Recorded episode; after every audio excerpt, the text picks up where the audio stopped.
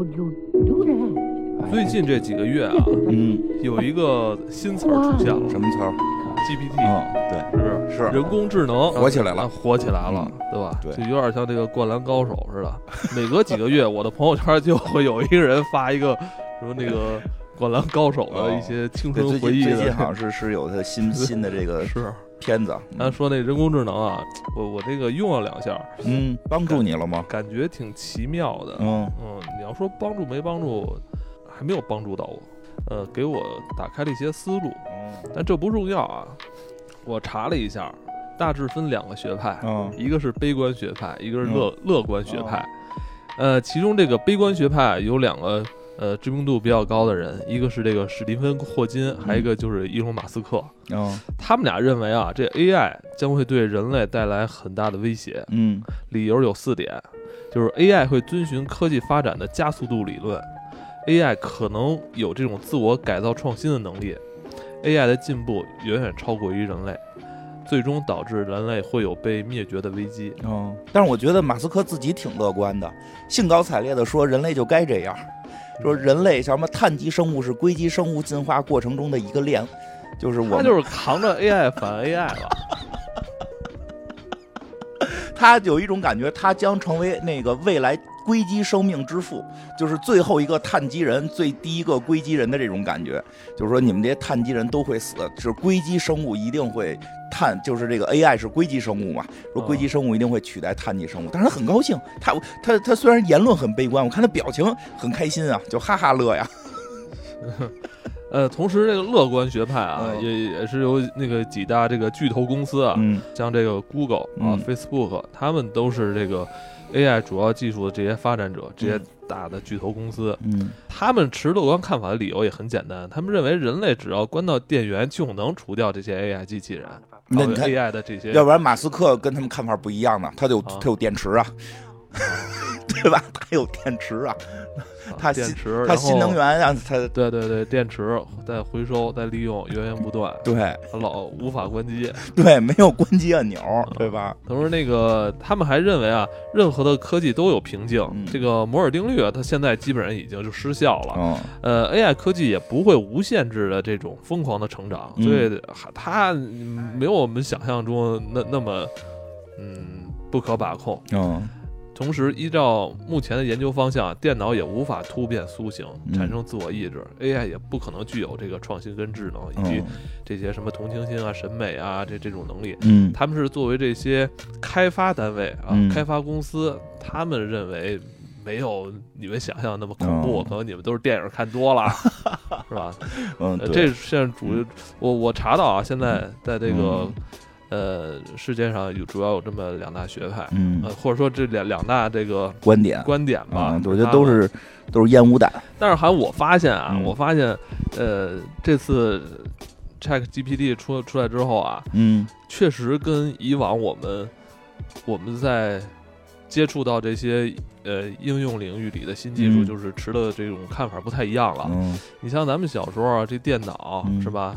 呃，这个 Windows 操作系统，后来的这个苹果的麦金塔什么的，这个每一次我们接触到它的时候，我们都会特别兴奋，特别开心。嗯呃，同时也能带动一大波这种产业，是吧？嗯进行这种产业的这种变革改革，包括后来的这个互联网、移动互联网，每一次嗯他们出现的时候，我们都是拥抱这些新技术的。这次这个 GPT 出来之后吧，感觉这个气氛怪怪的，怎么了？就是一开始大家就很兴奋嘛，嗯认为哎这东西好玩能能能能做好多事儿，是吧？啊当然你你不局限在 GPT 了，嗯这两年不是还有什么 AI 画画嘛，对吧？对，，AI 画画也很多。这个这个东西好像大家在觉得它很厉害的同时，有一种担忧，啊担忧什么呀？呃，大家会认为是不是这东西这么好用，是不是我我们原本的这个工作 很容易被取代啊？啊，对，其实这也是最近的一些担忧吧，是不是这个是是有一些工作会被取代，但是也不至于太担忧吧。那得看那个怎么说呢？嗯、就像我媳妇儿他们工作工作的不就是那个做那个电脑动画嘛？他们确实这些 AI 的东西发现出现之后，他们现在近期一直在开会，然后开了两个月的会，在讨论公司的这个何去何从问题。因为像他们做一些这个 CG 动动作什么的，其实说现在都已经有那个 EA 在开发一些，就 EA 游戏公司在开发一些直接用人工智能来去做这些动作。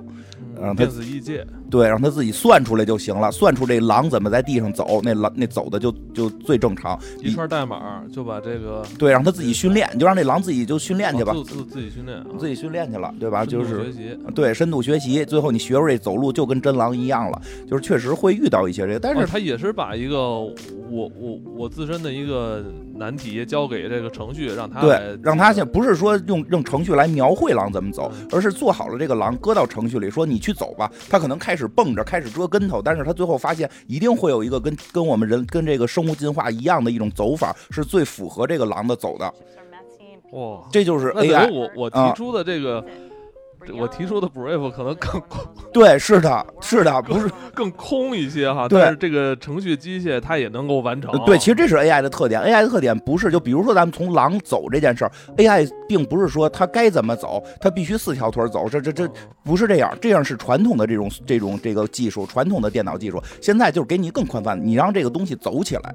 你爱怎么走怎么走，但是你因为人这个生物的进化过程中，它一定是这个最符合自然规律的。最后会发现，它通过计算，它蹦着走，两条腿走，折着跟头走都没有四条腿，那么怎么走步走走走起来那个舒服？哦，那它等于自己进行一次那个模拟。对，它自己进行一次这个模拟，它最后不是一次，可能上亿次的模拟，最后模拟出了一个，哎，符合这个所谓的这个叫什么狼狼机功能学，对吧？能够自洽了。对对对，基本上这意思。所以我媳妇他们公司也在会。有一些担忧，但是他们其实后来也慢慢发现，其实这件事儿不会让他们没有工作，而是让他们可能工就是工作量在怎么讲效率变高，会会是会是这样。所以，但但是我得说一下啊，这个东西我觉得还是会取代一些工作的，有些工作。但是像你刚才说，咱们小的时候，咱们小的时候就是说看到了一些新鲜的电子事物，咱们特激动，并不觉得影响工作，那只是因为咱们那会儿没工作。因为那会儿咱们在上学，这些新鲜事物都是在学习过程中。说这个那个电子邮件啊，对，email，对，都是在 学习过程中。我就说有电子邮件出现之后，你看那个呃邮差的这个就非常少了，对，是吧？对，是的。但是你放心，这个快递多起来了。啊，但是就是其实当时也会有一个，我就印象特深刻。当时有一个工种受到了巨大的威胁，但是最后这个工种没有灭绝，反而变得更多了，就是摄影师。当那个，当这个电子电叫什么？最早出的还是卡片机嘛，就是那个那个那个，就是特简单的这个电子照相机。后来不就出现很高级的这种单反的电子照相机了吗？因为最早出那个，我最早刚进工作做广告公司的时候，就是跟一个摄影师是有合作的。他跟我讲什么呀？就是就是老摄影师说，就是胶片很贵，你花钱，你你他是我们等于那个外包团队嘛，就是你现在给我的这份钱是买了我十二张胶卷儿。你不是买我给你出几个成片，就是这十二张胶卷的钱。然后我现在是先拿那卡片机给你取景都弄好了，我最后拿那个专业照相机就咔哧就拍这一下，就这一张胶卷就是这个这个钱，对吧？所以其实那会儿的摄影师对于好多这个要求得特别专精，然后特别专精，各种的这个数据什么的，因为他一张胶卷特老贵。呃，后来电子这个电叫什么电子相机出现了嘛？这个电子的这个东西出现之后，数码数码的数码的这个东西出现之，数码相机出现之后，其实他们的这很多技术反而发现没有用了，发现因为这个胶卷好像不值钱了，就可以直接拿着这个更小众了。对对对对，但因为商业上用不上了嘛，商业上用不上了，就得是爱好者才用了。结果结果发现并没有这这件事并没有让摄影师这个职业消失，反而让更多的人成为了摄影师。因为成本变低了嘛，这这实话实说嘛，因为成本变低了，你更容易去入门，更容易去操作，更容易去训练。其实这个是挺有意思的，所以我觉得这个 GDP 也不就是或者说是这现在这些 AI 不用去害怕它，不用去害怕它。如果你拥抱它，你将会获得更大的工作机会。就这个这真的是有这个之前的这种前车之鉴了，包括还包括那什么最早的时候，最早时候咱们看那个《广告狂人》里边，他们那个年代六十年代讲不讲 PPT？其实讲 PPT，他们是画在一张卡片上，他们当时专门有一个工作是画 PPT，那会儿也不叫 PPT 了，叫什么展示卡还是叫什么？就是去要去给甲方讲的时候，是有一个小台子立在那儿，一张一张的往下拿。说这，那咱上小学时候那个每个教室不是还有一个幻灯灯机吗？还有幻灯机那不就是 PPT 吗？对对，那个东西当时必须得手绘，后来还得啊弄成这种透明的这种幻灯机的这种胶卷，很复杂。对吧结果现在每班里还有一个幻灯机管理员，对，是的。他他负责每天把这给照上。哎呦，那那会儿老师大说，扫除的时候，他必须也在场，说你们谁也不许动这个。老师说那个幻灯机的那个镜子特别值钱，嗯 老师是那么说的啊。但是你不太好用，反正一用幻灯机，这节课就进那个开始睡觉，进度特别缓慢。对，因为屋里特别黑嘛。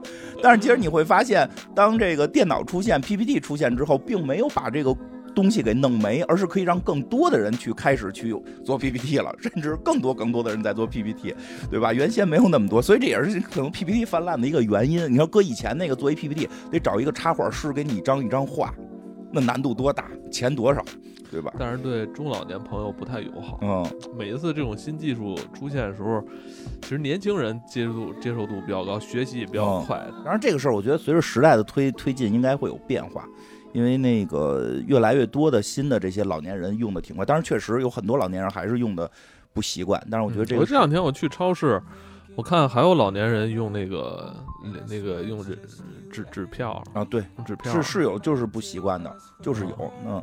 但是也不是所有老年人现在都不习惯，这就看咱们那代老了什么样吧。那就是说，这种新技术的出现，其实它会带动咱们这个呃一些生活方式的这个加速哈。对对对对，是是其实对，其实我觉得不用太用担心。我觉得我就那个年前我不是还我我给那个 GPT 发，嗯我说如何评价《黑豹二：瓦坎达万岁》这部电影吗？对对对，得没有得到一个我们能在节目里讲的一个一个东西，其实还说的都特别片儿汤。我觉得现在 G GPT 的主要特点就是片儿汤，以甩片儿汤话为主。是，而且我看说，而且有些先说一些这这也有意思的梗，说那个让他去考小学的题目，他没考过，就拿这个 GPT 去问他小学的一些题，他好像基本考不过。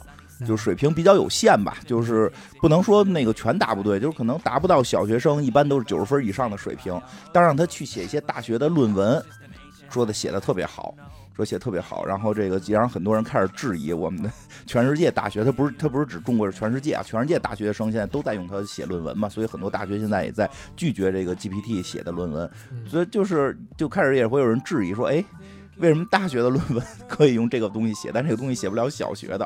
啊，对，不是还有说那个很幽默，一些公司面试题，他都都也能嗯很幽默。对，其其对对对，其实是有原因的，其实是有原因的，因为 GPT 并不代表现在人类，就是说现在这个世界上最高的 AI 水平，它只是一个聊天儿的一个 AI。就是现在实际上 AI 的一个大大体状况，我了解啊，我通过我的一些了解，AI 的大体状况还没有拼合成一个完整的大脑。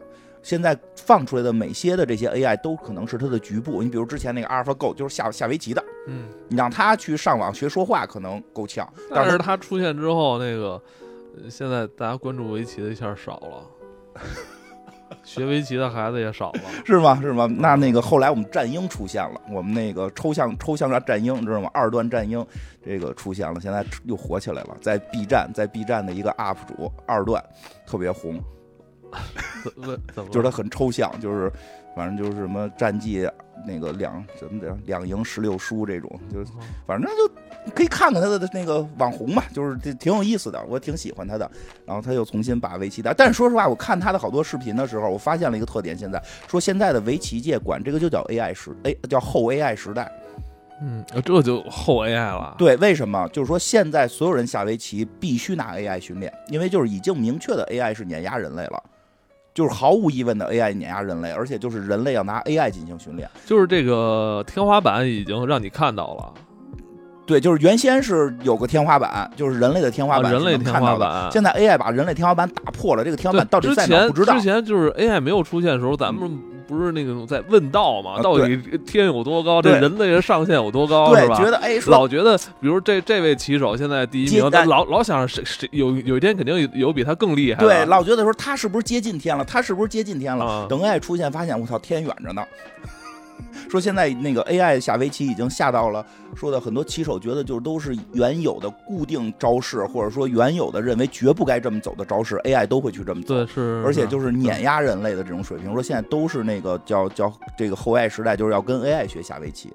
啊而且现在也有，那那我看那那不就跟在网上下象棋一样吗？不是跟一开始跟电脑下吗？人象棋界说我们早这样了，象棋界说我们早这样了。现在好多那个，现在好多跟那个跟电脑下我还有时候下不赢呢，只要难度一上来我就下不赢了。说象棋的那个 AI 早就超过超过人类了，啊所以说现在好像是禁止是怎么着来的，就是说在那个网上下下象棋，好多人就是用 AI 下。就是我这边弄一 AI，弄一个象棋游戏，然后下，然后这边用手控制着那个，就是图一赢对方，图一乐。哦，那就是我就我不走脑子，我用 AI 来下。我用我的 AI 啊，对我这边再啊弄一个电脑 AI 去哦去下这个下这个网络象棋什么的这种，包括前一段我看围棋界好像也出了说有人下的那几手就是就是说绝对作弊了，说现在围棋有作弊一说了，对对对，听说了，说说作弊了，说因为他中间好像出去上了趟厕所，怀疑他那出去上厕所的期间看 AI 了，说因为那就不是人类能走出来的棋啊，这个就有了很多争议啊，到底什么情况我们不知道，因为我也不是特别了解，但是说可见 AI 对围棋这个界的影响其实挺大，并没有让围棋围棋消失，并没有让让围棋消失，围棋依然这个大家反那就是而换一种玩法，换对对对是不是对，换一种玩法，有可能战鹰的玩法玩呗，那以后就是大家可以修正每个人的这个围棋 AI，、啊然后我用我这套 AI 跟你下，反正这个反正这这事儿对这个现在可能嗯现在还说不好啊，得再过过两年看看，看什么呀？看这东西有没有真正应用到咱们这个生活的哦，方方面面。用其实其实已经应用到，我本来想最后说的，先说也行。其实 AI 这个东西已经应用到我们生活中的方方面面了，嗯，而且真的可能会在近一两年内对我们造成巨大的影响。因为现在那个从去年，我记得咱们特多就是。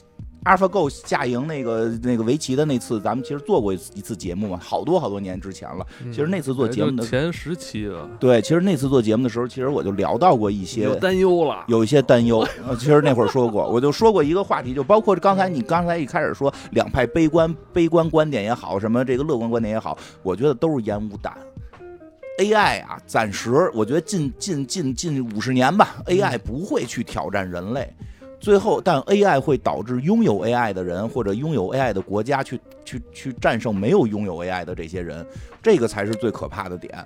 对吧？就是就是你谁在利用 AI，而不是去担忧的如何防止 AI，而是如何我们去利用 AI 的问题。啊你利用的越好越厉害。现在比如说对，是被淘汰的是那些不擅长应用这些新技术的人，是这么回事儿，像之前的电脑啊、对互联网啊，都是这样。对，咱们那重案六组里，大曾还四十多岁还学电脑呢，还跟黄涛学电脑呢。虽然学的不好，但是那个人那精神。你看，他们一开始对待电脑的那种态度，其实是比较鄙视。对，就哎呦，你这上班玩游戏呢，啊还这那的。妖魔化，说什么啊女的，只有女的才上网。对，后来看人家那个，嚯，你这个还能画出这个什么什么这个平面图什么的，就开始跟他们学嘛。其实这是一个态度问题，就是说现在 AI 都影响到什么什么地步了？我觉得可能近期会出现一些影响的。在好多年前我们做的那期的时候，其实就已经提到过这个问题，就是在生物界的，就是在医药生物界的应用。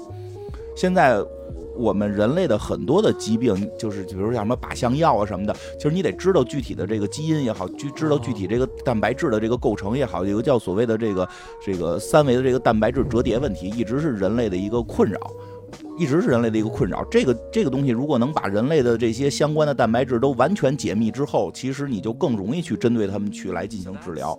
但原先呢，是由人来对这些蛋白质进行猜测，然后再去验证。有我记得也是咱们这个华人的一个团队在这方面做出了非常大的贡献。呃，好像是这个，但是呢，其实就是说解出一两个来就都是比较厉害的了。然后这个 AlphaGo 的那个设备后来就改成了做这个，改成了做蛋白质折叠的预测。嗯反正好像说，我看有新闻说把人类所有蛋白质已经全解完了，就是就是就可能是上万上亿的这种数量已经全都解完了，非常的恐怖。而那么这个就会带来的一个变革是什么？就是医药公司将会利用这个技术开始进行更准确的，类似于什么靶向药的这种研制，可能未来很多现在不可治的疾病就可以得到治疗，不只是这种，因为其实你知道得病是这样，绝症是是分死的，就是会死的绝症和不会死的绝症。像我身上有好多不会死的绝症，对吧？就是它不光是一些会死的病，还有很多就是慢性病，你也不会死，但是你会很痛苦，这种病都可能得到治疗。得到治疗之后就会出现一个问题，那么拥有这项技术的人、公司也好，国家也好，它可以去延长寿命。那么，那么全世界想长寿的人就都会去对它进行追求，那么财富的这个积累会发生一次变化，这个是很可怕的。是是这个哎你说这个是这个是非常，因为其实我有可能有些人在这个技术领域一下就就起来了。对是的，像之前那些什么，呃，七八十年代的那些计算机公司，对吧，九十年代的互联网公司，是的，是吧？对对，所以这个很可怕。因为现在我所知道的，已经开始利用这个技术制作一些疫病的疫苗了。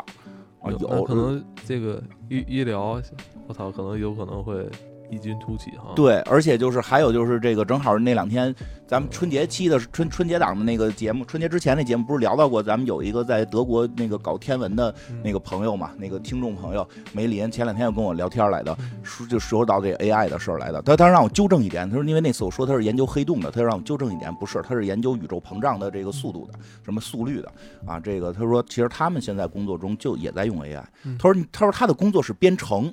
我就不明，我说你们天文学家不应该是观测吗？就是弄一望远镜天天看吗。他说其实并不是。我说那应该拿笔算。他说什么年代拿笔算是编程？后来问我说这东西是哎？他说其实在大量的所有的科学领域，现在都在大量的利用这个蛋白，就是算蛋白质的这个方式再去做 AI 的这个这个训练。大量的这些尖端的科学现在都在很普遍的使用这种，他他说这个叫机械叫什么机械学习式的 AI，这叫神神经网络，就是大概这么一个东西，其实都在应用，可能未来我们的天文，然后都都会使用到，包括这个，嗯，包括我觉得真的我说一个比较可怕的事儿啊，怎么了？，AI 很可怕这件事儿。在网络上的应用，因为现在我知道这个 GPT 的这个能力，啊，水军，对，你说太对了，水军。你说的太对了，因为现在我们去还知道有水军，是因为水军的这个这这个洗稿能力有限这个。复制粘贴的那那些内容太太太太弱智，GPT 最强的能力是什么？啊，孩子很喜欢。是对 GPT 最强能力叫洗稿能力。这个词儿可能哦很多就是不干这个活儿的人不知道。原先我们的工总里边是有洗稿，我们的贾涛贾老板就是以洗稿著称。原先我找他洗一篇稿五百块钱，对吧？人工洗稿，什么叫洗稿啊？就是说这一篇文章啊，我让他写个一模一样的，但是每个字儿都不一样。为什么呢？因为电脑会有排重，就是你两篇文章如果一模一样，或者重复率达到一定程度，他会认为你是一篇文章。那么你在网络上形成不了一个矩阵。对对对，形成不了一个矩阵。你怎么想形成矩阵？就这就一个事儿，我有八篇文章都是说这八篇文章一看是八个人写的，就说明大家对这个事儿都很关注啊，对吧？甚至可以到八十个人、八百个人。你就在什么那个百度搜索下边看的一些什么那种，呃。奇怪的文章，然后下边的好多留言都是假的，什么哇真棒，一定强，对，这个就。是 这种你一看就是有点假的。对，这是能看出来的。但是他你说以后他这个技术应用到这领域，他就会通过呃洗稿，或者说换一种那个话术，语气、语气，然后然后这这种话术更符合这个嗯不同的人物。普罗大众的这种。对，因为说实话，让我但你说现在那网上人说话也都一个口气，对，所以你不可信嘛，所以你未来就变。啊所以你比如说让贾老板当年洗稿的时候，有时候给他发点活，给我洗点稿，洗完都是一看都是贾涛说的，洗八篇都是贾涛说的，就是未来就可能哎这，上来也是，哎，我跟你说啊，但是你看你知道吗？GPT 就可能这个洗出来一看像一个男生说的，这个洗出来一看像一老老头儿说的，那个像个老老老太太说的，这像一个老板说的。但你要说，嗯，感觉这么像人说的话，那你那一定就是那个水军，因为现在真正人在网上打字都不像人说，说的都不是人话。哎，反正可能未来会受到这个影响，就是我们可能会在舆论的层面，如果被 GTP 啊 G GPT 攻占的话，可能会非常左右我们的思想。对对对，舆论战，因为 GPT 的，而且也给那些呃雇佣水军的这个单位就是省了一大笔费用、啊。是的，省了一大笔大笔费，所以所以各位水军们要注意了，你们才是这个 GPT 是你们最大的敌人。那就是那些大学在校生，他们兼职什么那种，兼职做水军嘛，对吧所以这这收入就啊少了。对对对，这个反正真的，这个 GPT 在这方面能力是很强的，对吧？这个水军，嗯，反正各个方面吧都会在应用到，我觉得也没有必要去抵制它，这个拥拥抱它吧。而且就是说说下来，就是这个其实除了 GPT，现在世界上还有好多好多的 AI。因为像 GPT 就说嘛，GPT 它做不了数学题，它数学题做的能力非常有限，而且 GPT 后来现在有些人已经开始用一些刁钻的问题在问他了，结果发现 GPT 是一个能说会道的骗子，就是那天那个我们那个朋友那个野人，就是这钱粮胡同的野人，嗯。问 GPT 这个这个叫什么呃，这个怎么怎么怎么什么怎么评价林黛玉倒拔垂杨柳，反正咔给回了一大堆，说什么古典名著什么这那的，就是一本正经的胡说八道。在这方面，这个 GPT 好像非常有天赋，做真非常有做水军的天赋。但是呢，其实有有说嘛，说这个东西其实是偏文的，就是它是一个语言学习的一个一个 AI，善于的是语言学习和人类的对话交流。呃，但是说现在还有专门负责这个计算的，还有专门负责数学计算、物理计算的 AI，对吧？刚才咱们说那个那个梅林他们做的那个天体物理的那那些 AI 相关的东西，都都有这些设备了。说最后可能这些 NI 是拼在一起的，嗯，就是就像人的大脑有左脑有右脑，有管这个逻辑的，有管感性的。这个 GPT 好像只是人类的一部分大脑的功能。所以现在不用去嘲笑他，说啊，你看他这些小学数学题都做不明白，是因为那些功能他他有，他没有拼到一块儿。嗯说未来这些东西如果都拼到一起的话，那确实可能它的能力就会更强，这个是是可见的。但是应该还不至于到觉醒，应该还不是不至于到觉醒。而且就是还有更有意思的是。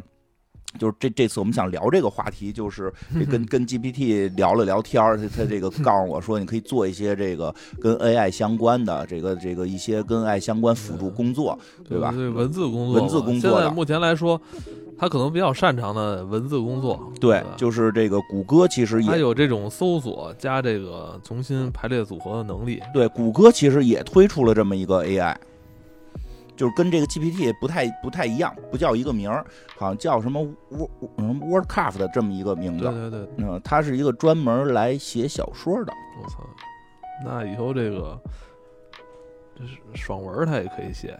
啊，那爽文应该对他来讲难度很低了啊。但是说实话，哦那是爽文对他来说难度很低。很低了，很低了。因为那个我看了一些关于这个的报道，就是他们是找了十几个作家来去跟这个这个叫什么 Word Word WordCraft 这个软件合作。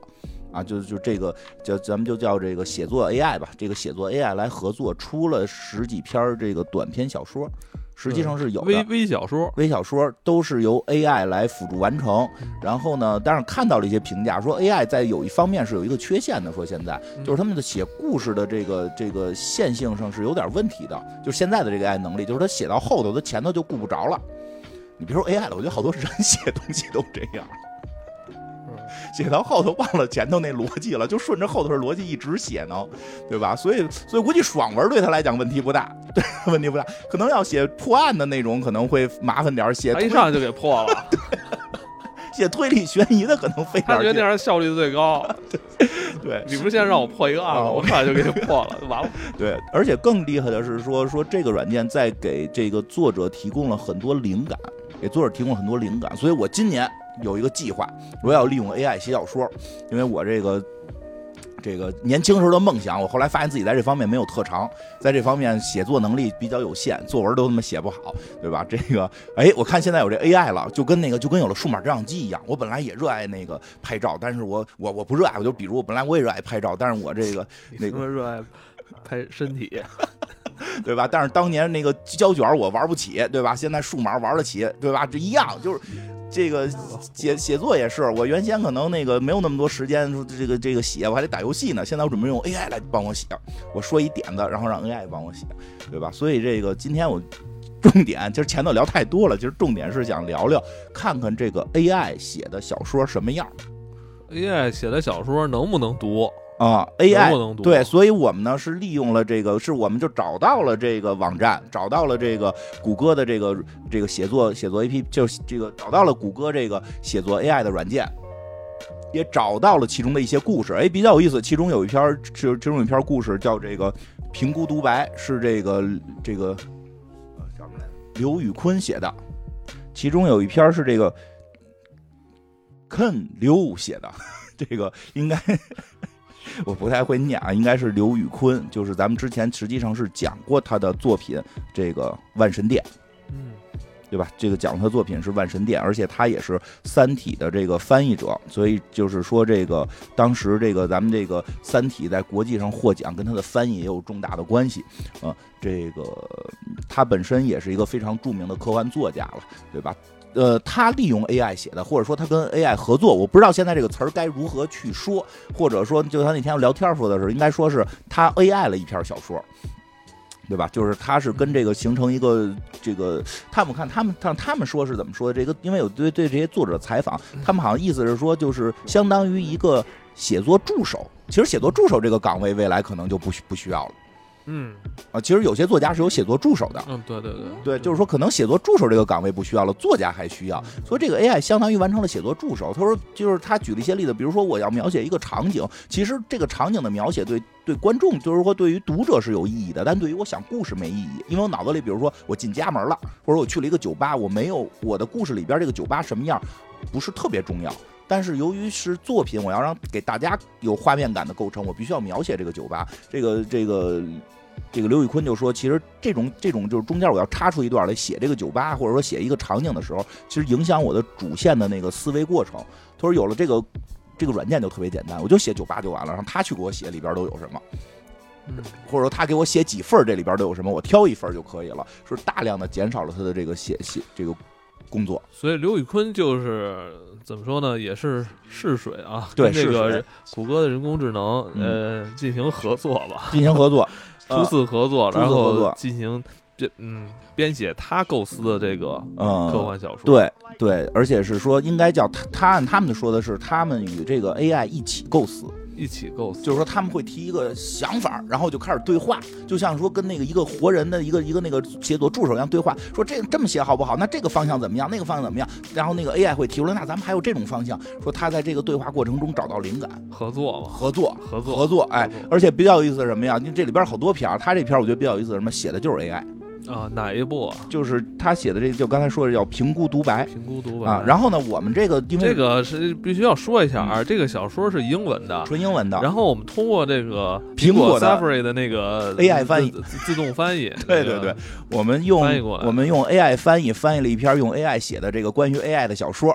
然后也是受到了这个 AI 聊天软件的这个引导，让我们来做了这期节目。就就这这这篇我还算看懂了，后两篇没看明白。嗯，这个比较有趣啊，而且就是它这这个比较有趣。第一篇呢就是这作文吧，我觉得可能还谈不上小说，是个作文，就是微微小说，非常非常短，非常短，就是一个特别小的小故事。对，但是吧，但是它有意思的是，它是这人家都是写了一篇，这个他是写了三个短的拼在一起。是吗？他是写了三个短的拼在一起，前后没有故事上的联系，但是又有某种想法上的联系。你说它是发生在同一个宇宙里的是吗？呃，不，也不是，它没有必要是同一个宇宙，是不是同一个宇宙不重要，就是它有一些这个思想上的一个进递进关系。它第一个呢叫这个，哎呀，这个苹果翻译叫驱动器，其实应该是叫驾驶，应该是驾驶，讲的是什么呢？是一个 AI 驾驶员的故事。这个他他为什么这一整个故事叫这个评估独白呢？其实就是说，在未来时代啊，他这个故事里没有讲，但是通过我们看完这三个故事，给大家构建一下他幻想的这个世界大概是什么样。就是在未来时代，很多东西都是由 AI 来做了。当 AI 出现问题的时候，怎么办？那么就需要 AI 自己先提供一份你认为你这个错误是怎么错的。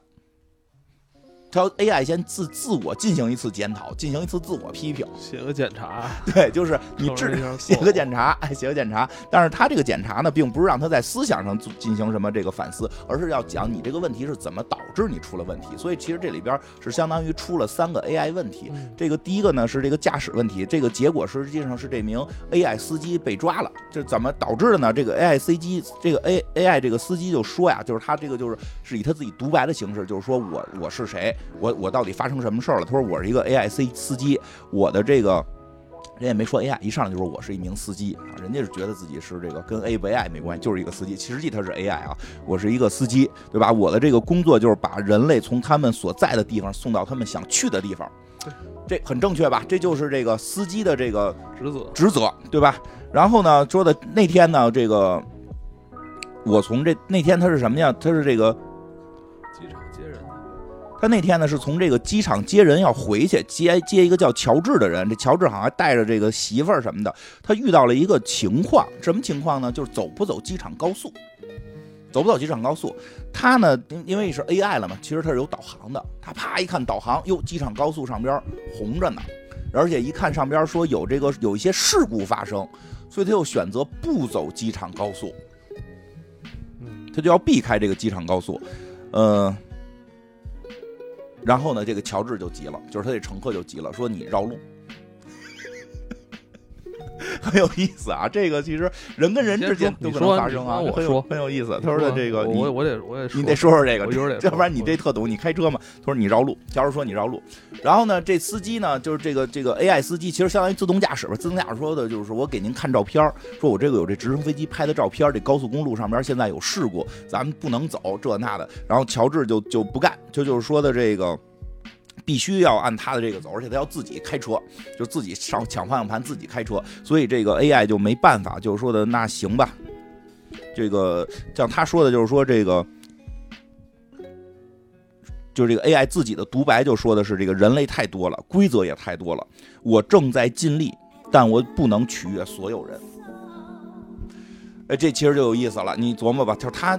到底要取悦谁？他是不是要取悦他的乘客，还是要取悦所有人，对吧？他能不能取悦所有人？而且人类太多，规则也太多，对吧？他就是该听谁的？对他该听谁的？就是真的是开车不是只听司机的，你你你有很多复杂的问题在里边。所以说的这个这个这个 AI 就开始就是就是用一些它这个 AI 的算法啊什么的这种决策术啊。对，说一下 AI 不是穷举法，它是决策能力，叫神经网络，它是做决策的，是有很多策略的。他说他的决决做做。了很多决策，然后呢，最后就是他认为有一条，就是我必须遵守客户明确表达的方向。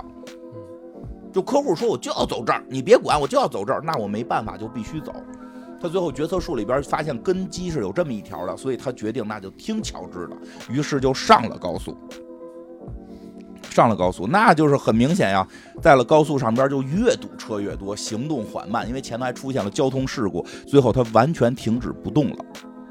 然后这个时候，乔治就急了，就开始抱怨，就说：“如果高速公路拥堵，我们为什么要走高速公路？” 这个，这个，他说他很失望，而且要投诉我。这个就让这个 AI 很无奈了，因为是你要求走的，就是我做的最后的决定是我听乘客的呀，所以我走了这条路，结果堵车了，你现在你赖我，对吧？但是呢，他毕竟是个 AI，他不能像真人司机似的去去发这些脾气，所以这个。乔治就开始越闹越厉害，他女朋友还劝他女朋友也劝这个乔治，就媳妇儿就别闹啦什么的。这个当然摁不住了，摁不住了，因为这个乔治看对的是机器，也不是司机。我估计真对司机，他也不敢这么闹，对着这机器就开始窜了，就开始这个上蹿下跳，还拍打方向盘，诅咒这个 AI，你这个傻帽狗屎 AI，然后打砸方向盘，狗屁车，就大概这么一个状态。然后呢，这个 AI 就说我一定要满足我的乘客，他就开始呢，大概这个意思呢，就是在高速公路的两条路之间来回的挪动，因为已经堵上了嘛，他就来回并线。来回的这个钻，来回的挤，然后甚至就是挤到了旁边的车，然后导致旁边的乘客都下来了，骂他，就是旁边其他车人都下来了。其实这就是开始这个 AI 说的，说的人太多了，规则也太多，我到底该取悦谁？我取悦不了。他不开了是吧？下车了。他就别人下车骂他，他继续开，他觉得我底层决策术是得听我这乘客的，他就挤人家旁边车。挤人旁边车，别人旁边车，来回来去在这里头挤，也没挤出危险驾驶，危险驾驶也没挤出几步来，结果别人都下车骂他，就说你他妈的堵成这样了，瞎他妈开什么呀？这会儿一会儿嘟嘟嘟嘟嘟嘟嘟嘟，直升飞机来了，直升飞机来了之后，给这个给这个 AI 汽车给吊起来了，给这 AI 汽车吊起来了，然后呢，这个。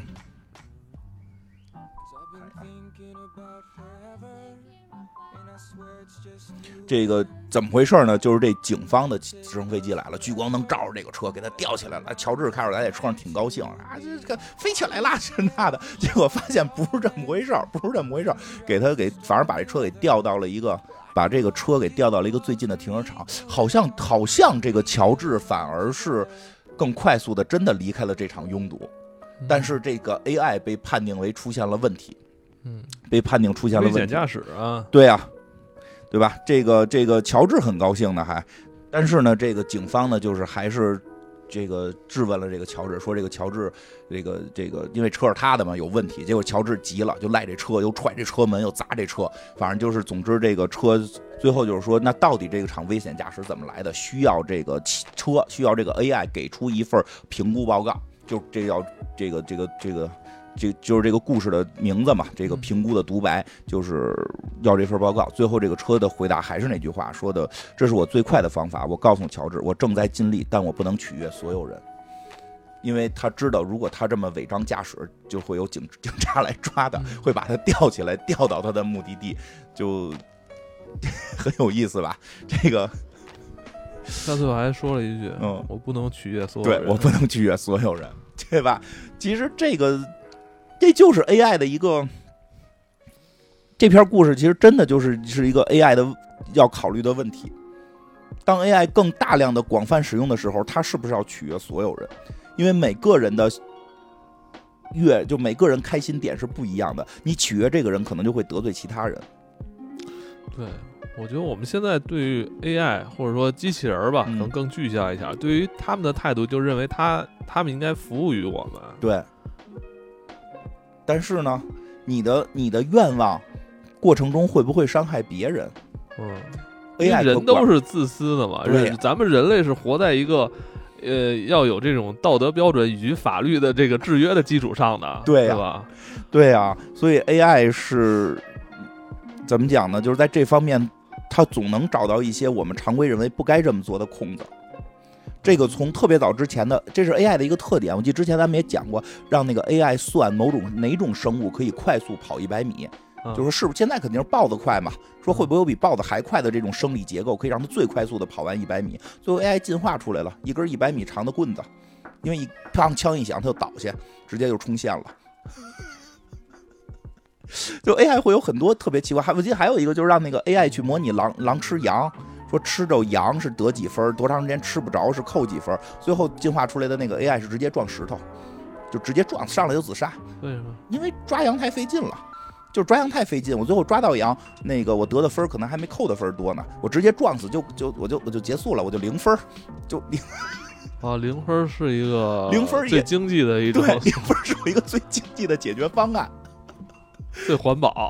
对我刚刚刚追羊，我他妈追半天，没准最后是负二分、负拿一个零分儿，对我直接拿一零分就完了不正不负。对呀、就是很有意思。其实 AI 会有很多，因为这个片儿里也是，这个 AI 就是最后是想想出了办法完成乔治的这个快速快速这个回家也好，快速达到目的地的方法也好，因为他一上来就说我的我的任务是什么，就是把人从他这个原始的地点送到他想去的地点。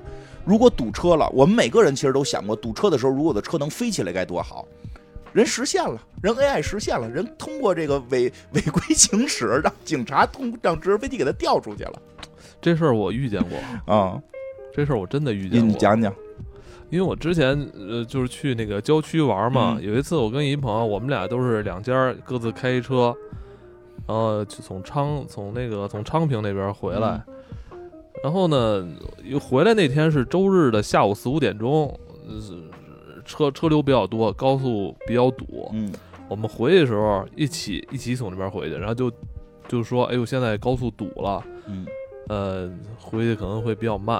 啊。那我们俩一起在高速上开，一边开一边聊，然后呢，看这高速这路啊还一直红着呢。嗯还呢，这时候我的那个导航啊，哦就建议我说下高速走一条辅路。嗯我说那既然都红着，那我就换换路吧。然后我就下去了，我就我就下高速了。结果呢，我那朋友呢，他就说他他就是错过那个出口了，他就没下。结果那个等我下去之后，那个路就从红变黄了。那最后谁快呀？他快啊！哦，从他妈那以后，我再也不相信这什么导航了。他他妈的计算的什么不那个不拥堵的道路，我再也不信了。你明白吗？我明白就他们这些人说什么现在个路呃那个路已经堵上了，建议司机那个绕道行驶，就是为了把路清开。其实有时候是这样，就是你的这个决策会导致它不堵啊，因为你不上这条路了，它又不堵了。对不对？对吧？他现在堵着呢，但是大家一看又都堵，都离开了，那么这些车慢慢疏通了，后边又没有新车上了，他就不堵了。操的，但是你一旦下去，你就回不去了。对啊你，一旦下高速，你就肯定回不去了回不去了。所以那会儿要堵一下。结果的辅路，结果辅路就堵上了，所以红绿灯还多。所以乔治可能做的决策也不是错的，只是没赶上。呃这问题，哎呀，这这这这这怎怎么嗯，就是说当当人类出现这些问题的时候就还好，嗯就还好，但是一旦到就是说，你说，比如说这个导航软件啊，它它那个，它告诉你什么拥堵不拥堵，我有时候怀疑这是一人为的事儿。嗯它现在可还没有发展到那种真的是，呃，人工智能来调控这个交交通疏导问题，我觉得还没到那份儿上呢。那就不知道了我觉。得好多时候是人为的，嗯，而有时候啊特奇怪，就明明就是说我有有时候一出门一看，哎呦这条路红了，嗯我操，走不走？是不是得换路啊？嗯说今儿我他妈就不换了，我就走，结果发现那条路一点都不堵。嗯，还是得有一定人为他可能有时候候他就他就诚心告诉你这条路特堵，你们别走。也不你至于你你要你们都不走，你们要都不走呢，他就他就那个。但确实有时候。是他如那你要。都走，他肯定就红。哎，确实是有这种情况。他有时候红了，但是你到那儿，他就他就因为大家都觉得红了不去，他就他就不红对，就因为大家都看都红了，就大家都不走。对，是的，就是会有这个，这是一个很正常的现象，确实会会有人会这样。那那些那些，那我觉得那那这个。那信了这些导航软件人不就成韭菜了吗？这也不至于是韭菜，你可以赌，你可以信百分之五十。好多时候都是不能顺顺大溜儿，你他妈一顺大溜儿肯定他妈一顺大溜是挨割就那边就是新大溜了，那边有新堵车就出现了，对吧？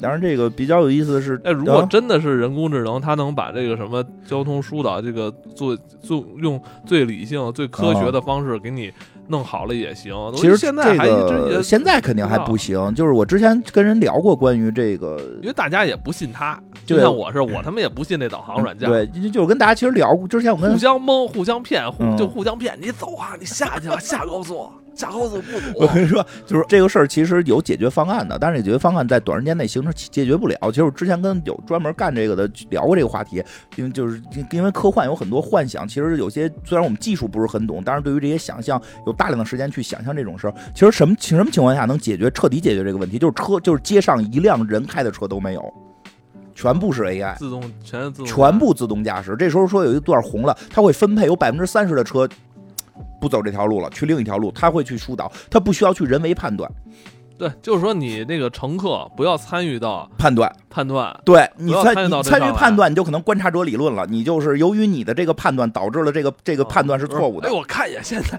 我看见这路怎么样？哎呦，操，你不能走，他整个就变成这故事里的乔治了。对，但如果是全部 AI 控制的话就可以，因为它会分配，它就是分配多少车绕道，多少车不绕道。他这么走的时候就可以解决这问题。那我觉得就就跟那个第五元素那电影就嗯更进一步了。嗯，那都是空中车了。对啊，直接跳 从从你们家窗户那儿出去上车，然后直接车就带你走了。对对对，是就是全部。但我觉得这个在目前的这个目目前不可能道道路上行道这种道路交通来说呃意义不大，不太现实意义不。大，因为你总量没变。对，你就你那个你那个道路资源就那些，你的汽车总量没变，你怎么调它其实还呃对，因为你没法，因为每个人是独立个体，你除除非非像你是第五风潮了第五元素是吧，嗯全都在天上能跑，对，那样效率会更高。你要现在必须得形成蜂巢思维，必须形成蜂巢，所有人都知道，哎，有百分之五十人走那条路了，所以咱们是这百分之三十该走这条路，还有百分之二十可能走另一条路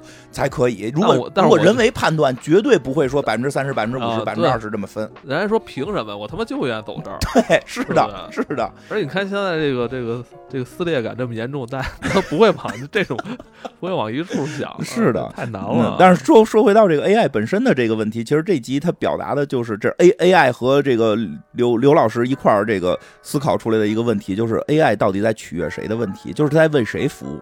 还是那句话，就是不大家老再去看很多科幻的，去想的远未来会不会 AI 觉醒，在这之前可能不是 AI 觉醒，而是使用 AI 的人跟不使用 AI 人之间的矛盾。不是 AI 与人类的矛盾，而是用 AI 和不用 AI 人之间的这种矛盾。对啊，那用 AI 的人，那么 AI 可能就要服务于用 AI 的人，我不能说我让 AI 说的，哎，你就给我这个出出篇这个呃播客的稿，然后他说不行，因为我觉得你这个主题可能会跟其他节目撞车，咱们应该让其他节目做。我说凭他妈什么？我要先做，对吧？什么？你就是这样？我不是，我现在 AI 还达不到做咱们这种播客的这种能力啊。就比如说他有一天能做了，有一天能做了，我说的我想讲一个，对吧？这个我想一下。我我说我想讲一个游戏，我要讲一个这《生化危机四》，你给我列个大纲上。我也说不行啊，老袁那边那个超级文化讲游戏的，你不能讲游戏啊，对吧？我肯定不干，凭什么呀？是我花钱买的 AI，你为什么向着老袁说话，对吧？你为什么向播客公社说话？这是我个人的财产，这不是播客公社的财产，对吧？肯定会为你个人服务，要不然谁会掏这个钱？但是就是说，你你拿这个人工 AI 去，你用一个什么角度去看它？你是当它是一个什么东西的问题？工具嘛。你当他是工具，如果你当他是工具的话，他他就肯定会听我的，肯定会听你，或者说，呃，向你提供服务。对呀，对呀。比如老袁没买，我买了，我跟他节目打架了，AI 说咱们别做了，咱们得照顾老袁的情绪。但是我觉得他不可能啊，我觉得他应该他他，但是我觉得他没有回答的你的问题啊啊，因为你不是说你要让他帮你出份稿？对呀，我就说如果是这样的话，他如果出份稿，他就给你出稿就行，他没有必要去参与到你你没错决定问题。是的，这个才是我就说出稿这个才是我们需要的 AI。对啊，我们需要的 AI。那么这种 AI 它一定就会伤害别人。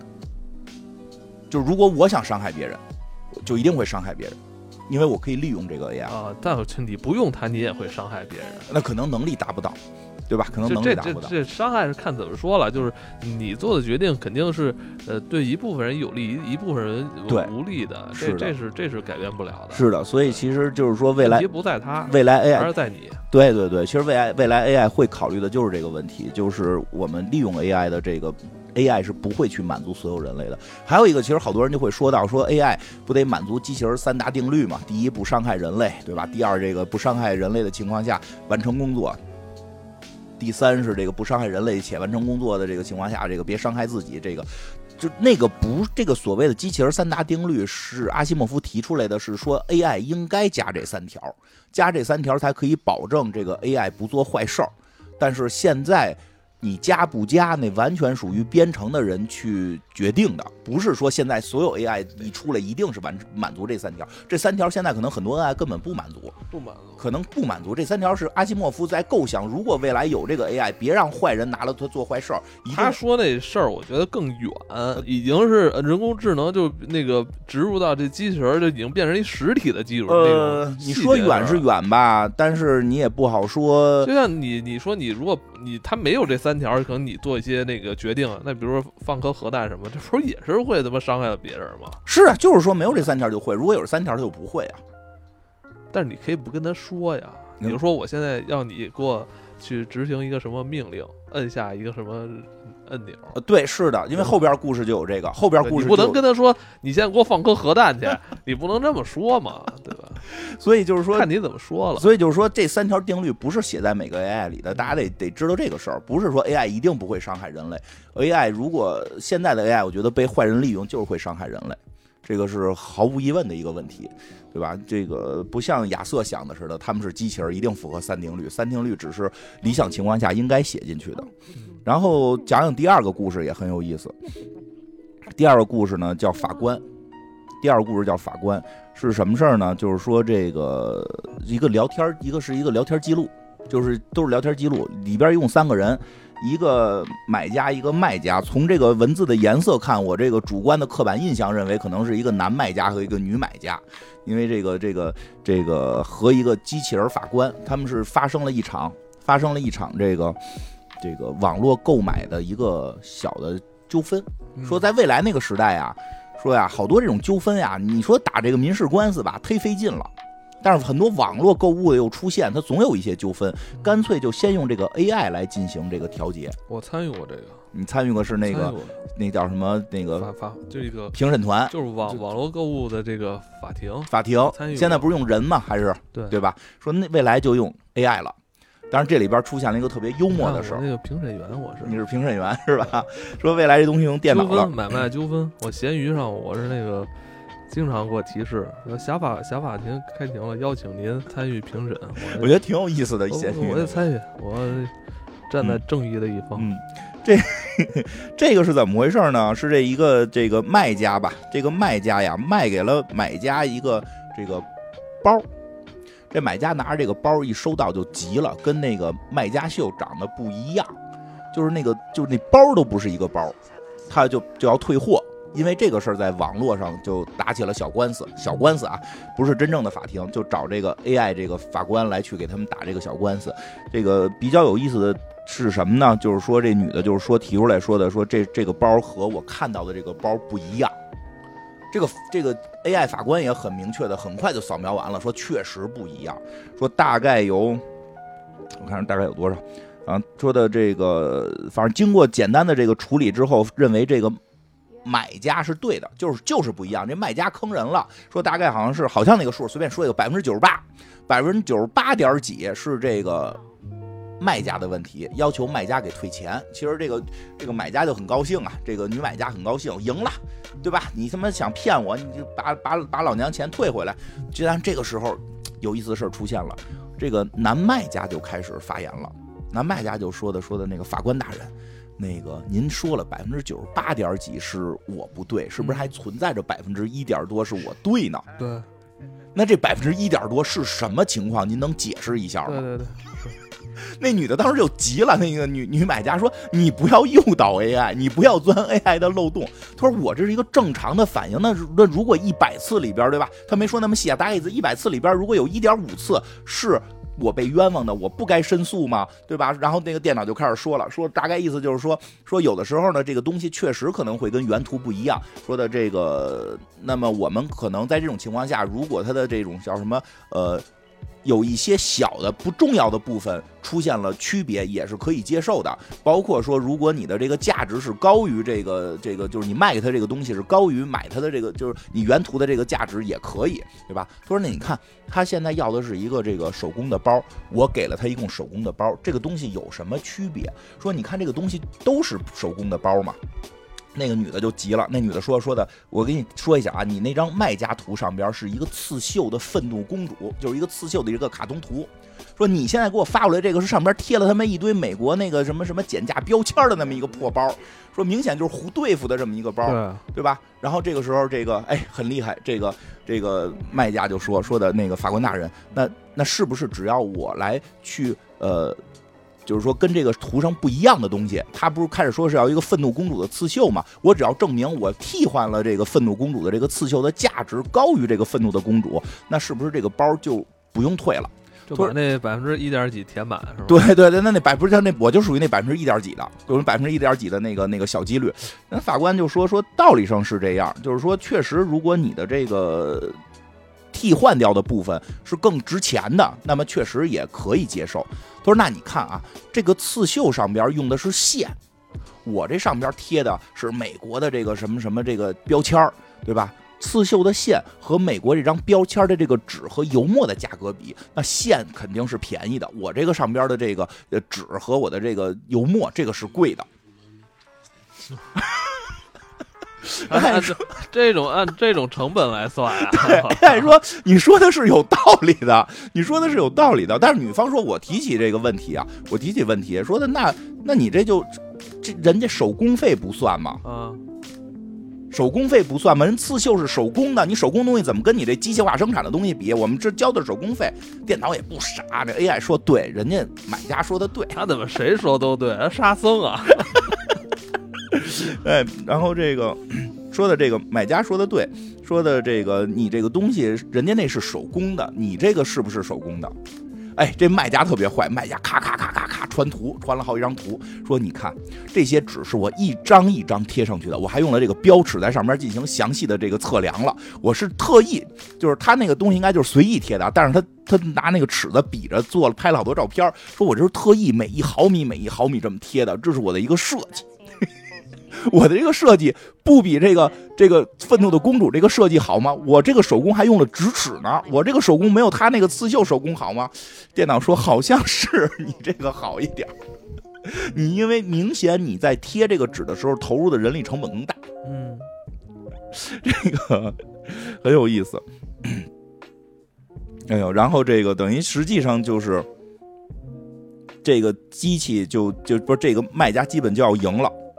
然后这个这买家特逗，买家说说的跟这机器说，这买家一下就急了，跟跟这个 AI 还说说的 AI 说你这个 AI 法官说你前边还刚说了说他这东西就是美国的一个什么什么贴纸，你现在又说他这是手工的东西，你自己都是跟什么五百个单词之前的事儿你就忘了。这个什么最后呢，反正是这个卖家呢，这个卖家是基本上是赢了，这个买家急了，买家要去找人工，说的就是这个因为什么？这不是百分之九十八吗？怎么？对啊，但是人家那个卖家通过这个 AI 的这种漏洞也好，或者说这种说说服也好，把 AI 给说服了通。过诡诡诡辩论给说服说你百分之九十八是卖是是这个卖家错了，但那嗯是不是有百分之一的可能性是卖家对了？我可能就是那百分之一，对吧？然后通过不断的证明，证明我是用手工做的，我的手工的这个耗的时是比那个刺绣的公主耗时多的。我那还用机器了，对墨水而且我的墨水，我的纸又比它的价值高。哎，其实你真你细琢磨是不是？那你说那个刺绣熟练的那个工人的话，啪啪啪，可能半个小时刺完了，这人手手拙，他在那块儿量着那个，把把那个什么那那那个贴纸贴的四四方方的给贴上，那可能真他贴的慢，对吧？他贴的慢，那他贴的慢，他可能用了一个小时。那个刺绣的熟练工种用了半个小时，那这个时候难道我的一个小时就低于他半个小时的工作量吗？大家都是人，人人平等，我的工作量就不是工作量吗？只由于他熟练一点，他就比我值钱吗，对吧？这些价值一上来，这电脑就不行了。当然，它里边没有说这么复杂，这这我就给它去延展的去讨论的话，那确实是这样。你从 AI 角度讲，如何衡量哪个东西的人工价值更值钱？都是人工，凭什么 他他的每小时比他每小时挣得多呢？人不平等吗？对吧？所以 AI 这里边这个设定它没法设定啊。所以最后这个这个这个买家就决定说的找人工，说的我实在受不了 AI 了，我要找人工。然后这计算机跟他说的那什么呢？说的这个没问题，说但是鉴于你的这个现在的这个工作量，为你安排最早的预约是十四天之后。这卖家就说算了吧，就是这么一个破口袋，我他妈再也不在这里买东西了。这故事到这儿就结束了。其实它有意思就在于那个卖家怎么去一步一步的套 AI。其实这他这个故事里边没有去把那些背后的逻辑去讲出来，但是你能够感觉到它背后的逻辑是 AI 很难去界定的，嗯尤其在人工这件事儿上。我今天问你，那你去跟 AI 去设定这个世界的时候，是不是人人平等？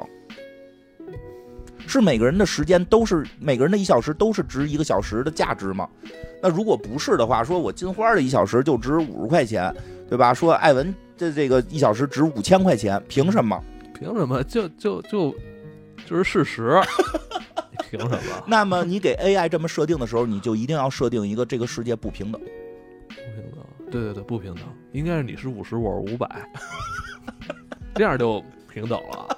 我觉得，嗯，就是这意思吧。那你给 AI 设计出一个不平等的世界，可能那么 AI 将会推算出更可怕的逻辑。AI 会推算出更可怕的逻辑，就是可能会去认为有些人的生命就不重要了，或者说有些人的这个时间就不重要了，对不对？那我肯定就价值最大化的去倾向于某一某一个方向去，对吧？那么你肯定它的底层设计是人人价值平等的。如果人人的生命是平等的，人价值价值平等不是一个就是理理想主义吗？这对世界是你不是经常跟大家说吗？是的，这世界就是不平等，人可以接受这种这种模棱两可，嗯，但是 AI 现在暂时它没法儿好去是。太界定这个东西。如果它能界定这事儿，就恐怖了。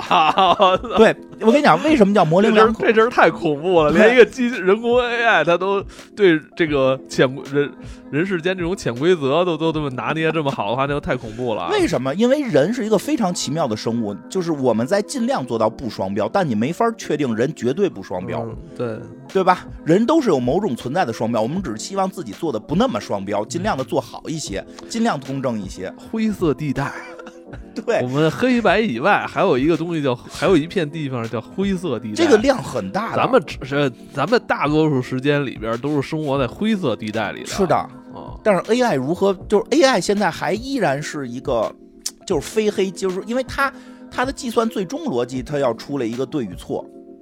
即使说 AI 它自己是一个模糊的，就是说它没有这次说是对，下次说是错，其实对它来讲也是模糊的。但由于它是 AI，大家会认为 AI 是相对公平的。你就这么想，现在我比如我们去做一个那个调查也好，就是说有些事儿，你觉得是人为的去判定更更合理，还是机器判定更合理？可能很有很多人会认为机器合理，因为机器觉得它不会掺杂个人的思想，它不会出现就是有人走后门或者熟人办事儿，机器可能更公正。它好像某种象征着这种意义，但这种意义下，它必须可能就要说，即使它的 AI 本身逻辑里是存在灰色地带，但这个灰色地带也是不被人能接受的，所以它特别容易 AI 未来会在灰色地带被绕进去，嗯，对吧？那他去深度学习一下灰色地带。就是一旦他彻底灰色了，他可能就不那么 AI 了。嗯，咱就觉咱就不想要它了，不想用它了。就对，咱就觉得这机器怎么从来不说话都说不准，还净他妈双标，对吧？跟他妈个人似的，用它干嘛呀我？还要贿赂它，是不是？哎，对，AI 要再上了贿赂，说对吧这这你其实我们相信它，或者说呃，对它抱有这种美好的这种愿景，就是因为我们不需要跟他对用那种什么呃贿赂啊，这对这这种关系啊，关系啊这种他他也感觉他也没有什么私心啊。嗯其实这是我们喜欢 AI 的地方，嗯但是正是因为没有这些，所以他没有灰色地带嗯，所以他根本构建不出一个。但是这个世界又不是非黑即白，所以他未来一定会在很多地方出现这种灰色地带的被人钻这个漏洞。就是他这个这个第二篇故事里边讲的这个，对吧？我们都说了百分之九十八点五是你错了，我可能就是那百分之一点五。然后我就用各种的解释去找的，其实他这回最后找到的那个核心漏洞，就是人的价值是不是平等的？为什么我的手工没有一个刺绣大师的手工值钱？那 AI 必须承认人是不平等的，那它一下底层的很多东西就全都要变。AI 可能它程序不是这么最早的这个底层逻辑不是这个逻辑嘛，对吧？或者说他看到的这个世界就是他在网上看到的这个世界，感觉好像得有个黑白，对吧？就是他至少还暂时学不会灰色地带，所以这个也很有意思。这是也应该也是短期 AI 我觉得他如果真要学会灰色地带，他们可能就觉醒了。啊，他们这些机器人 AI 什么就就就组成一个国家了，对不对啊？对，我觉得说什么时候我们，他就会，因为他见识到人之间的这种参差啊。我觉得啊，我们什么你就是五十块钱一小时的你，他是五百块钱一小时的他，嗯，是吧？他会他会自身就会问我是多少钱一 一小时啊？对，现在不用担心 AI 的觉醒，我觉得什么时候需要担心 AI 觉醒，就是灰色地带的学会，他开始 AI 学会行贿受贿了。开始学会说瞎话了。啊、现在就会就会说瞎话，现在就会说瞎话了，就不叫说瞎话，是有目的的说瞎话。现在说瞎话什么？顺着你说，你说有有这个林黛玉倒拔垂杨柳，我就说有。他未来如果他未来变成说的行贿呀，或者说有灰色地带呀，或者觉得大家都用这 AI 聊天儿他一他在网上一扫描你说的金花儿一无业游民，我就不好好回答他问题，我回答都回答仨字儿了，对吧？到时候一一？就是就是不知道，骂你是吧对吧？对吧？然后一扫描一扫描又？CMA 是吧？给你回答对 CM，，会不会说，然后一扫描谁谁谁是哪科技大佬，如果我讨好他，他就会给我投资，结果他给人回答都特别好，这个时候 AI 才有觉醒的风险。现在那 AI 不都是谁问问题都是噼里啪啦回答一大堆吗？啊跟跟跟跟一个傻小子似的，跟不跟傻小子似的，对吧？这这就是，所以现在不用担心他觉醒，距离觉醒远。到时候看谁每月充值多，他就好好回答谁问题。那个呀，那个正常，那属于开发商设计的，哦，就是他没有到充值这部分，他每先月充值一百块钱，他现在能给你回答十二岁小十二岁小孩以及以以内的问题。这个正常，这是开发商，他就是说你不给他充钱，他看人下菜碟儿的时候，这就要谨慎了。他看人下菜碟儿，你根本没充钱，但你是一大老板，你是一投资人，你一分钱没充，你问他，你那要是你下回问问，你说你瞧得起我吗？你先查查我是谁，然后说你瞧得起我吗？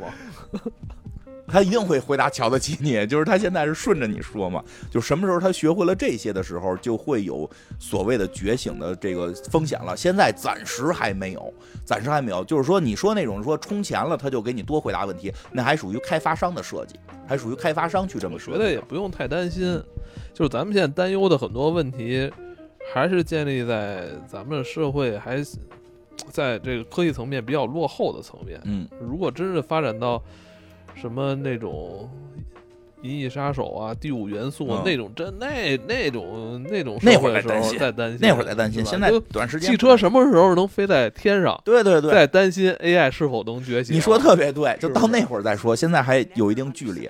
其实到那时候，人类的阶级早就固化了。嗯，对，有这种可能性，也没准就没有了。你能接触到 AI，只能是低级 AI，别说的那么残酷，只能是服务机服务性的机器人女朋友这种，机服务性机器人男朋友这种。别说那么残酷。虽然大大部分是这种可能性吧，但是咱们也可以争取百分之一点五嘛。这个第三个故事简短讲一下吧。第三简单讲一下，第三个故事短一点。第三个故事是什么呀？是有一个救援机器人抢了银行，嗯啊这很惊讶。救援机器人怎么抢的银行？他把银行的一个这个墙给破了，然后把 A ATM 机给锯了，然后钱被被人给拿走了。然后就需要这个机器人自己做评估报告嘛，就是说这个 AI 你到底为什么这么做？他说因为呢，我我收到了一条救援信息，说 ATM 机里有一个孩子，我一定要去救他。但是现在这个救援难度特别大，因为这个 ATM 机这个保保保险措施特别强，所以我当时就分析出来了，我应该去怎么做，包括去什么消防队拿了一个什么。锯这个 ATM 机的设备，然后自己怎么去撞墙，而且他觉得自己个人实力不够，还找了两个周围的好好朋友，就是好邻居，说有两个在这看热闹的好邻居，我还找这两个好邻居帮助我，我们我一个机器人带着两个邻居，最后是破墙而入，把 ATM 机锯开，然后但是我没有在里边找到孩子，我很着急，然后两个好邻居后来就走了。这个后来评估的这个科学家就说，这肯定是这俩好邻居搞的鬼，对吧？后来调查发现什么呢？就是这俩好邻居骗这机器人，说这这里边有一个孩子需要求救，因为这两个这两个人只是想抢钱，他们说现在连罪犯连制定策略都不制定了，靠 AI 制定策略。他只要告诉我他，只要让这个机器人，让这个 AI 相信有一个孩子被困在这个 AI ATM 机里边，这个机器人会做出一个可行的方案跟策略，然后他会带着这两个人，这两个人又表演出我们是热心的这个热心的市民，AI 就会带着这两个人一块儿去这个机器里边救孩子。当孩子发现机器里没孩子的时候，AI 会误以为孩子在救援过程中散落到了这个这个什么这个碎墙里边，他又开始翻瓦砾去找孩子，因为他是一个救援机器人。这个时候，两个好朋友，这两个好邻居就把钱卷走了。而且机器人说这两个人就是 AI 说这两个人的面部特征是这个都被挡住了，是带着一些这个这个套丝袜啊，套丝袜，类似于说发就不知道他是什么样，定定位不出来这两个人的面部情况，所以出现了这种结案，出现了这种结案。其实这个呃，但是比较有意思的是，后来一个科学家利用了这个东西，利用了这个东西，让这个机器人把这俩人抓住了。怎么利用的呢？就是他告了这个机器人说，这两个人现在处在危险中，这两个人处在危险中，你要去救援他们两个人。所以这个 AI 是在这两个人的行动过程中是记录下了这两个人的身形。说本来这个机器人因为做了犯了案了，应该就就要报废掉了。但是这个科学家就意思就是出来说说，如果他报废掉了，可能他这个数据现在也没法取取出来，因为没有面部特征嘛，只能靠他自身的一些这个记忆这些人的行动的一些这个这个 AI 的这个计算。说这个 AI 现在不能够毁掉，让他去把两个人抓回来。所以这个 AI 就利用他在这个在这个锯 ATM 机的时候，对这两个好邻居的这个身形啊、体量啊、走路姿势的这个数据的这个记录，然后最后找到了两个人，把这两个人给抓住了。然后抓住之后还说我救援了你们两个人，就是这个就是一个喜剧结局吧。最后就就抓住了他们。但是这个其实也发现了一个问题，很多我们在设计成好目的的 AI 的时候，会被坏人去进行利用我觉得这是一个经典的科幻故事桥段。啊。我我我突然就我突然想到了小时候看的一科幻片儿哪个？《霹雳五号对》，，有，不是好像就是一个很单纯的一个机器人，是吧你？可以轻易的骗他。对，骗他，然后，哎，就就这种感觉。对他觉得机器人很善良，然后你就啊欺骗了他，他以为自己做了件好事儿，实际被人骗到了。但是骗人这个事儿，现在人都解决不了，AI 怎么解决？嗯，嗯有一定的困难，有一定的困难，对吧？你上测谎的话，就侵犯人隐私，嗯，对吧？你我就监测他心跳，监测他瞳孔，是不是有侵犯人隐私的这个嫌疑，嗯对吧？转六路天不是有一节还测谎呢，给他上机器。对对吧？而且就是互相利用，最后等于是老科学家也是，等于是这个工程师也是利用了 AI，也是利用了 AI 的这个漏洞去重新把两个人抓住。对，所以这个故事就是是个其实是个挺经典的一个桥段，是一个挺经典的 AI 的现在还解决不了的问题，就是你怎么知道下命令的人给你下的这个命令是真的是假的？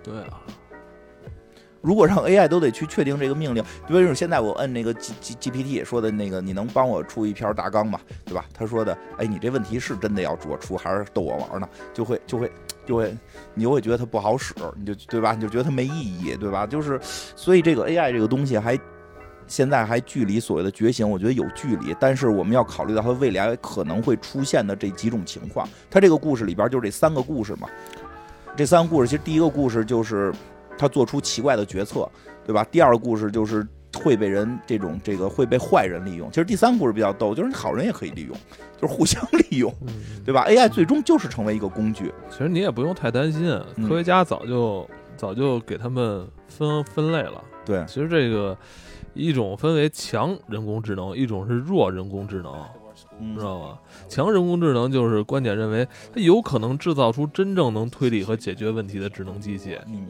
并且这种机器是认为具有知觉、有知觉、有这种自我意识的。它就是这种更更像人的这种，呃，具有呃，它既有这个机器的思考和推理，又有人的思维，这是比较这个是强人工智能。我觉得说有点像你刚才说这故事里的这种嗯弱人工智能，可能就是现在咱们应 应用的 GPT 这种，你嗯，帮我什么编个东西，或帮我收集一些资料，那个，但说实话，你刚才说到到底 AI 有没有意识这个事儿，其实到现在还是有一定的存疑的。就在科学界也好，科幻界也好，其实是有这么一个有这么一个思想实验的。其实这个可以抛出来，大家去体会一下。就是说，它它看起来，因为原先说它有没有意识是是决定它通过不通过图灵测试嘛。通过图灵测试的意思就是说，你和一个你和一个黑盒子里边的人对话。然后你跟他对话的过程中，你来判断他是不是人。如果这个黑盒子里这边是一台机器，然后你跟他不停的对话，你觉得他像是一个人的话，那么基本就属于通过图灵测试嘛，对吧？其实说现在很多 AI 已经达到这个图灵测试的这个结果了，这是图灵最早想出来的嘛。他当然现在很多 AI 其实已经达到这个结果了，但大家依然认为他没有所谓的意识。其实这已经是一个哲学问题了。其实上升就是说，他是否有意识这个事儿，就是呃，已经就科学家已经都就就已经就解答不了。现在是很多哲学家在参与这种呃，比较高层的这种讨论了。是的，他们认为就是说，如果弱人工智能可以实现，那强人工智能也是可以实现的。这是，但是就是说，到底是不是？也就是举一例子，有这么一个经典的例子啊，就是说，比如给你关屋里，给你关在屋里了，嗯给你一本这个叫什么？呃，这个就是给你关一个黑的屋子里边了，给你一本这个书，这本相当于是一本字典，但这本字典比较特殊，它是会对应这个，比如说西班牙语，一本我们不熟悉的语言，这门西班牙语的所有的问话和回答的这个对应关系。这本书可能非常非常非常厚，然后这个时候外边会问你问题。问你问题进来了，你只你能看懂上边的，你能认识这上面每个字母，去对照这本书去进行查阅，能查到这个这个字母这这这句话我该如何回答，但你并不知道它是什么意思，然后你就把这个回答的这个话写下来传给屋外，然后屋外的人再根据这个回答的话再写一条，再再传进来，然后你通过你这本所谓的这本字典，可以无限制的去回答外边的关于西班牙语的问题。那么你回答了一百条、一千条、一万条乃至一亿条，你真的懂西班牙语了吗？其实你不懂，你依然不懂。但是从外边的人看，就是你懂了。做 AI 可能就是这种情况，就是会让外边人觉得你有意识了，但他自己屋内的人是不是真的懂他说的这些话呢？GPT 真的懂他说的这些话的真正的内在含义是什么吗？其实未必。对吧？所以其实有有有一派观点就认为，这种电脑 AI 永远不会觉醒，嗯它可能会出错，它可能会做判错误判断，他错误判断会认为，比如说最最经典的，比如前一段玩那个那个那个类似于《原子之心》这种游戏里边会会说的，就是说机器人会认为所有人类该消灭，这是有可能的。因为他进他的判断出现了错误，而不是说我为了我们壮大，然后怎么怎么怎么样，我有一个自私的心了，没有，他就是由于这个计算出了一个结果，会发现那个包括《流浪地球》里边 Mouse 也是，我还是在为人类服务啊，但是人类最好的方式就是全死啊，就是它会出现错误的判断，而不是出现了真正的所谓的就是绝对的觉醒。但是说说实话，还有一点，最后说一下，就是关于 AI 这方面，其实世界上还有很多的不同的流派，不只是电脑 AI。我们其实今天说的都是硅基生命体的 AI，其实现在还有一派在做碳基生命体的 AI，那一派玩的就是叫血肉科技。有兴趣大家可以去查查，非常刺激。它不再是玩电脑啊，什么硅硅芯片啊，什么新做芯片，不是，直接用人大脑的那个细胞培养出来一个人工的脑细胞，然后在上边接上这个电极，让他们去去去进行计算。已经达这不就是那个啊《龙珠》里的人造人吗？啊，对，有点类似，有点类似杀戮沙鲁 要杀戮出现了，就是杀戮的雏形。它这个东西现在能达到什么水平既平？符合生某些生物的这个特长是吧？对跟再生人造人十六号是属于硅基 AI，、哦沙鲁是碳基 AI，、哦是这么回事儿。对吧就是现在这个 A 这个技术到什么技术了？他们现在已经做出来的，好像就是用人类的这个脑细胞培养出来的这么，应该是人类脑细胞培养出来的这么一滩肉。一滩组织搁在培养皿里边接上电极我，操，longer 对 Longer 让他玩电子游戏，现在已经可以很熟练的玩那个早期的那个八位，就不是八位机，比八位机还早那乒乓球，就是最早乒乓就是最早那个电子游戏，就是一边一个棍儿挡那乒乓，当然当然挡那乒乓。说这个这种这个这个，我我说叫血肉科技，这套血肉科技已经达到这个雏形了我。操，那他一定很痛苦吧？不知道现在他不知道，可能都有意识了。就这玩意儿，我为什么要每天玩这个东西？因为就是说他每挡住一次球，就会给他分泌一次那个让他让他高兴兴奋的一个一个一个一个信息素还是什么。他是有可能觉醒的，我觉得他比 他比硅硅基生命体、硅基 AI 更有可能觉醒。哪天他妈长出腿来了？碳基 AI，我觉得是更恐怖的东西。玩血肉科技，大家有兴趣可以去去去查查这个吧。我也是我觉得看到的一些资料。反正我觉得这这话题因为特大，也不太好聊。就是嗯我，但是我有时候想这事儿啊，其实人也没人，其实也没那么高级。人的大脑里边有，我可能可能有百分之九十八的东西都是混沌的，嗯，是。所以 AI 能够自己脑子都不干净，每天就想都是乱七八糟的东西。对，所以现在在混沌的和模糊的、在灰色的方面，人类还是可以胜过 AI 的。当然，在于一些能够有决定性的事儿上边，哎，我知道这个嗯 AI 就什么时候它那个它的那个存储里边有百分之九十八都是混沌的东西，然后有百分之一点几是是理性的，然后让他来分辨这个百分之九十八呃这个混沌跟理理智之间该怎么去，不是？那你要他干嘛？就是他像人啊，你要你他他有百分之九十八的那种混沌，你知道吧？来去来去学习人类的灰色地带，问题就在于我们为什么要这么个东西？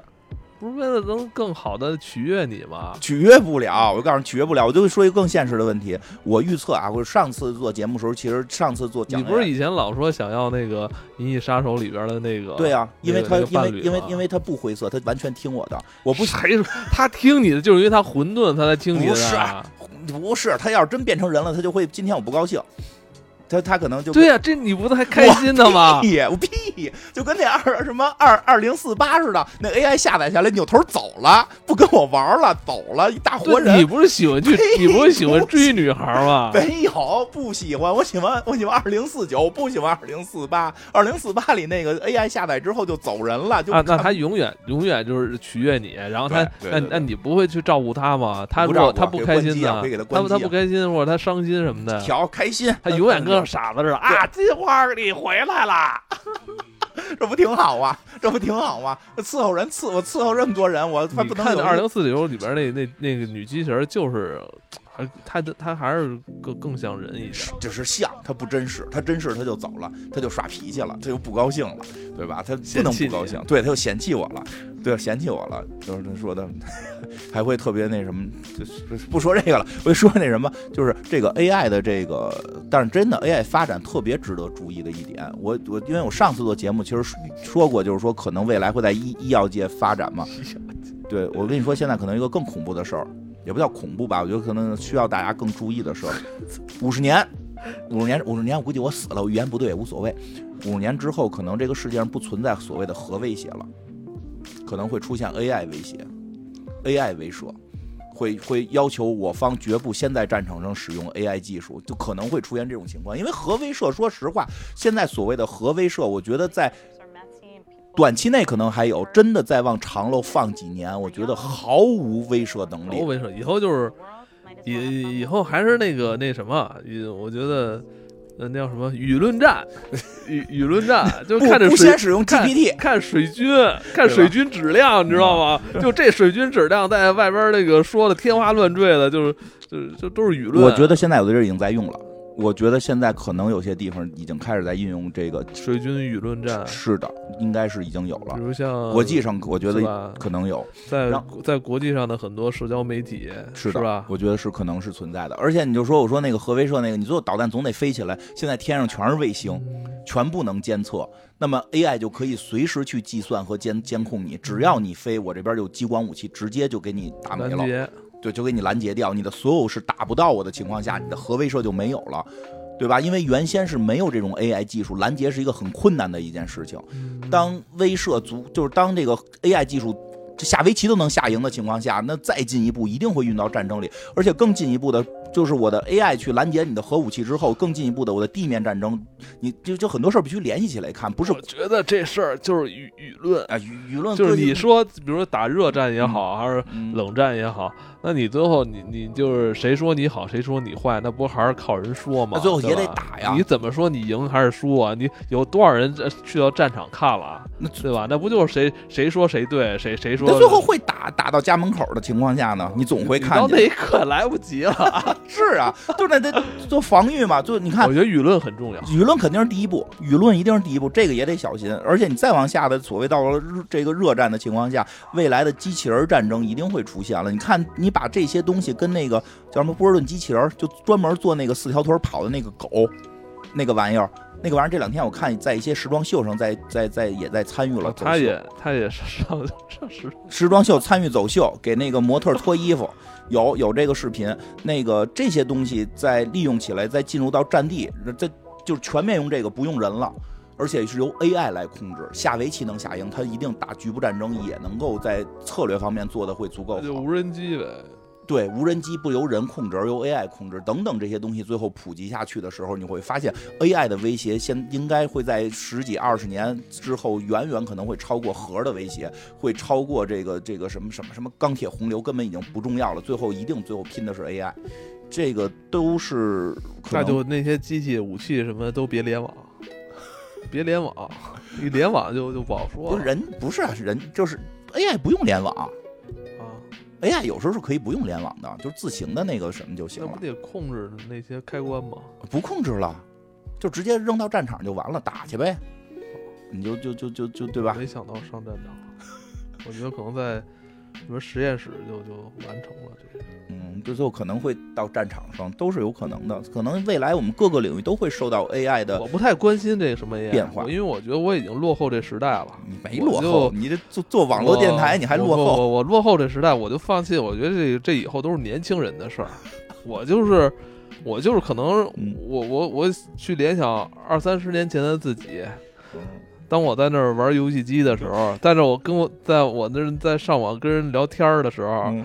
呃，长辈过来看了一眼，就就默默的走了。我现在就是这种心态，我看一眼啊，你呀、你就你就说什么，China GB 什么什么 Check GPT 这种东西，我就我就看年轻人玩玩就行了，我就我我我没有那学习能力了。你就说说，你去年刚才上去了你都说漏了，你去年就使人家 GPT 想替你出黑豹大纲，结果发现它不行，你才不用的。